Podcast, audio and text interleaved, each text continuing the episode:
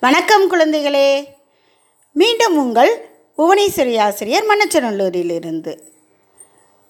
ஐந்தாம் வகுப்பு தமிழ் பாடம் இயல் இரண்டு கல்வி செல்வமும் கல்வி செல்வமும் பொருட்செல்வமும் உரைநடை பகுதி. முதல் பகுதி பார்த்தோம். இப்போ இது இரண்டாவது பகுதியை பார்ப்போமா? மலர்விழியும் தமிழரசியும் தமிழாசிரியரிடம் சென்று விவாதத்தை கூறுகின்றனர். அதற்கு தமிழாசிரியரோ மக்களிடம் அறியாமை இருளை நீக்கி அறிவு ஒளி பெறச் செய்வது கல்வி. கல்வி அறிவை நாம் இளமையிலே பெறுவதுதான் சிறந்த வழி. இளமையில் கல்வி சிலையில் எழுத்து என்னும் முதுமொழியை நாம் மறந்துவிடக்கூடாது என்கிறார். அதற்கு மலர்விழி ஐயா கல்வியின் சிறப்பை புரிந்து கொண்டோம். ஆயினும் கல்வியோடு பொருளும் இருக்க வேண்டுமோ? என்கிறாள் அதற்கு தமிழாசிரியர் ஆம் கல்வியும் பொருளும் ஒரு நாணயத்தின் இரு பக்கங்கள் எனலாம்.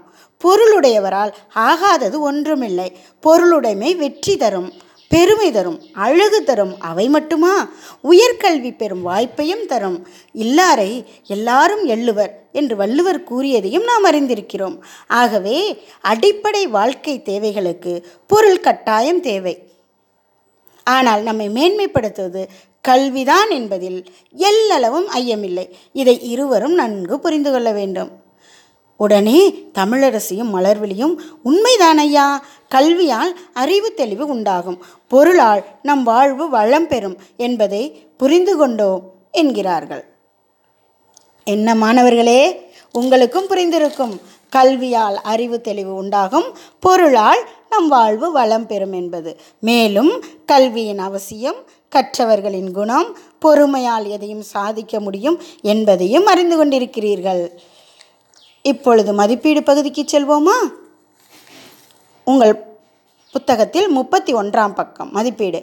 படிப்போம் சிந்திப்போம் எழுதுவோம். சரியான சொல்லை தெரிவு செய்து எழுதுக. ஒன்று இம்மை என்ற சொல் குறிக்கும் சொல் டேஷ் இம்மை என்றால் இப்பிறப்பு. ஆவில் இருக்கு பாருங்கள் குறில் குறிச்சிடுங்க. இப்பிறப்பு. ரெண்டு காரணமாகின்றது என்ற சொல்லை பிரிக்க கிடைப்பது காரணம் கூட்டல் ஆகின்றது. அது ஈல இருக்கு பாருங்க.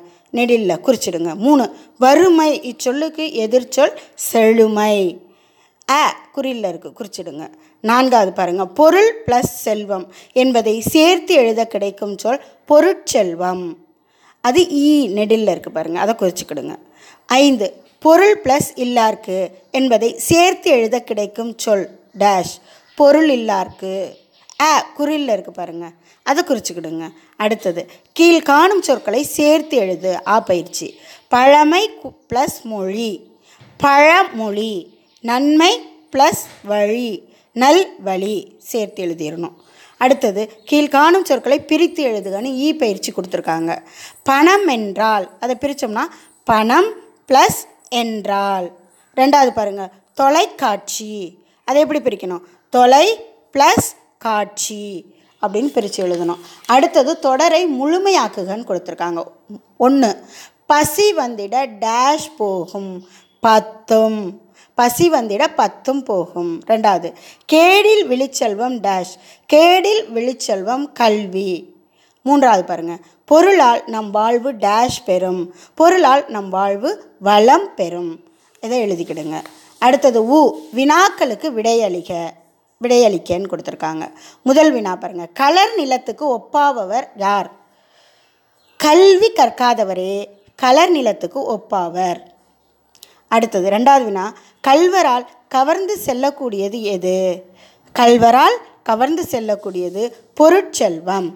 மூன்றாவது வினா பாருங்கள் கல்வி செல்வமே மிகவும் சிறந்த செல்வம் என்பதற்கு மலர்விழி கூறிய காரணங்களை எழுதுன்னு சொல்லியிருக்காங்க. கல்வி செல்வமே இம்மைக்கும் மறுமைக்கும் பயன் தரும் என்றும் அழியாதது கல்வி செல்வமே. இதை நம்ம எழுதலாம். நான்காவது வினா பாருங்க.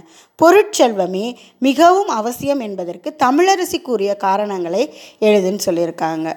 அதுக்கு பாருங்கள் பொருட்செல்வம் இல்லாவிட்டால் நம் தேவைகளை கூட நிறைவேற்றி கொள்ள இயலாது. கல்வி கற்கக்கூட பணம்தான் அவசியம். இதை தான் மலர்விழி சொன்னது. இதையும் நம்ம எழுதிக்கலாம். அடுத்தது சிந்தனை வினாக்கள்னு கொடுத்துருக்காங்க. முதல் வினா பாருங்கள் கல்வி செல்வம் அல்லது பொருட்செல்வம் இரண்டில் ஒன்று தான் உனக்கு வழங்கப்படும். எனில் நீ எதை தெரிவு செய்வாய்? ஏன்? அப்படின்னு கேட்டிருக்காங்க. நம்ம எதை தான் தெரிவு செய்வோம்? கல்வி செல்வம் தான் அதனால் நம்ம என்ன எழுதணும்? கல்வி செல்வமே. ஏனென்றால் கல்வி செல்வத்தை வைத்து பொருட்செல்வத்தை ஈட்ட முடியும் அப்படின்னு வினா எழுதலாம் விடைய விடையளிக்கலாம். ரெண்டாவது வினா பாருங்கள் நம்மை மேன்மைப்படுத்துவது கல்வி. இதை பற்றி உன் சொந்த நடையில் பேசுன்னு கொடுத்துருக்காங்க. அப்போ எழுது பேசு எது வேணாலும் செய்யலாம். கல்விதான் நம்மை நன்மை தீமை அறிந்து பகுத்தறிவுடன் செயல்பட உதவுகிறது. நேர்மையுடனும் மதிப்புடனும் வாழ வழியும் செய்கிறது. அப்படின்னு ஒரு இரண்டு வரிகளை நம்ம எழுதலாம் சொல்லலாம். என்ன மாணவர்களே புரிந்து கொண்டீர்களா? மதிப்பீடையும் எழுதி உங்கள் குறிப்பேட்டிலும் எழுதி பழகி பயிற்சி எடுங்கள். நன்றி.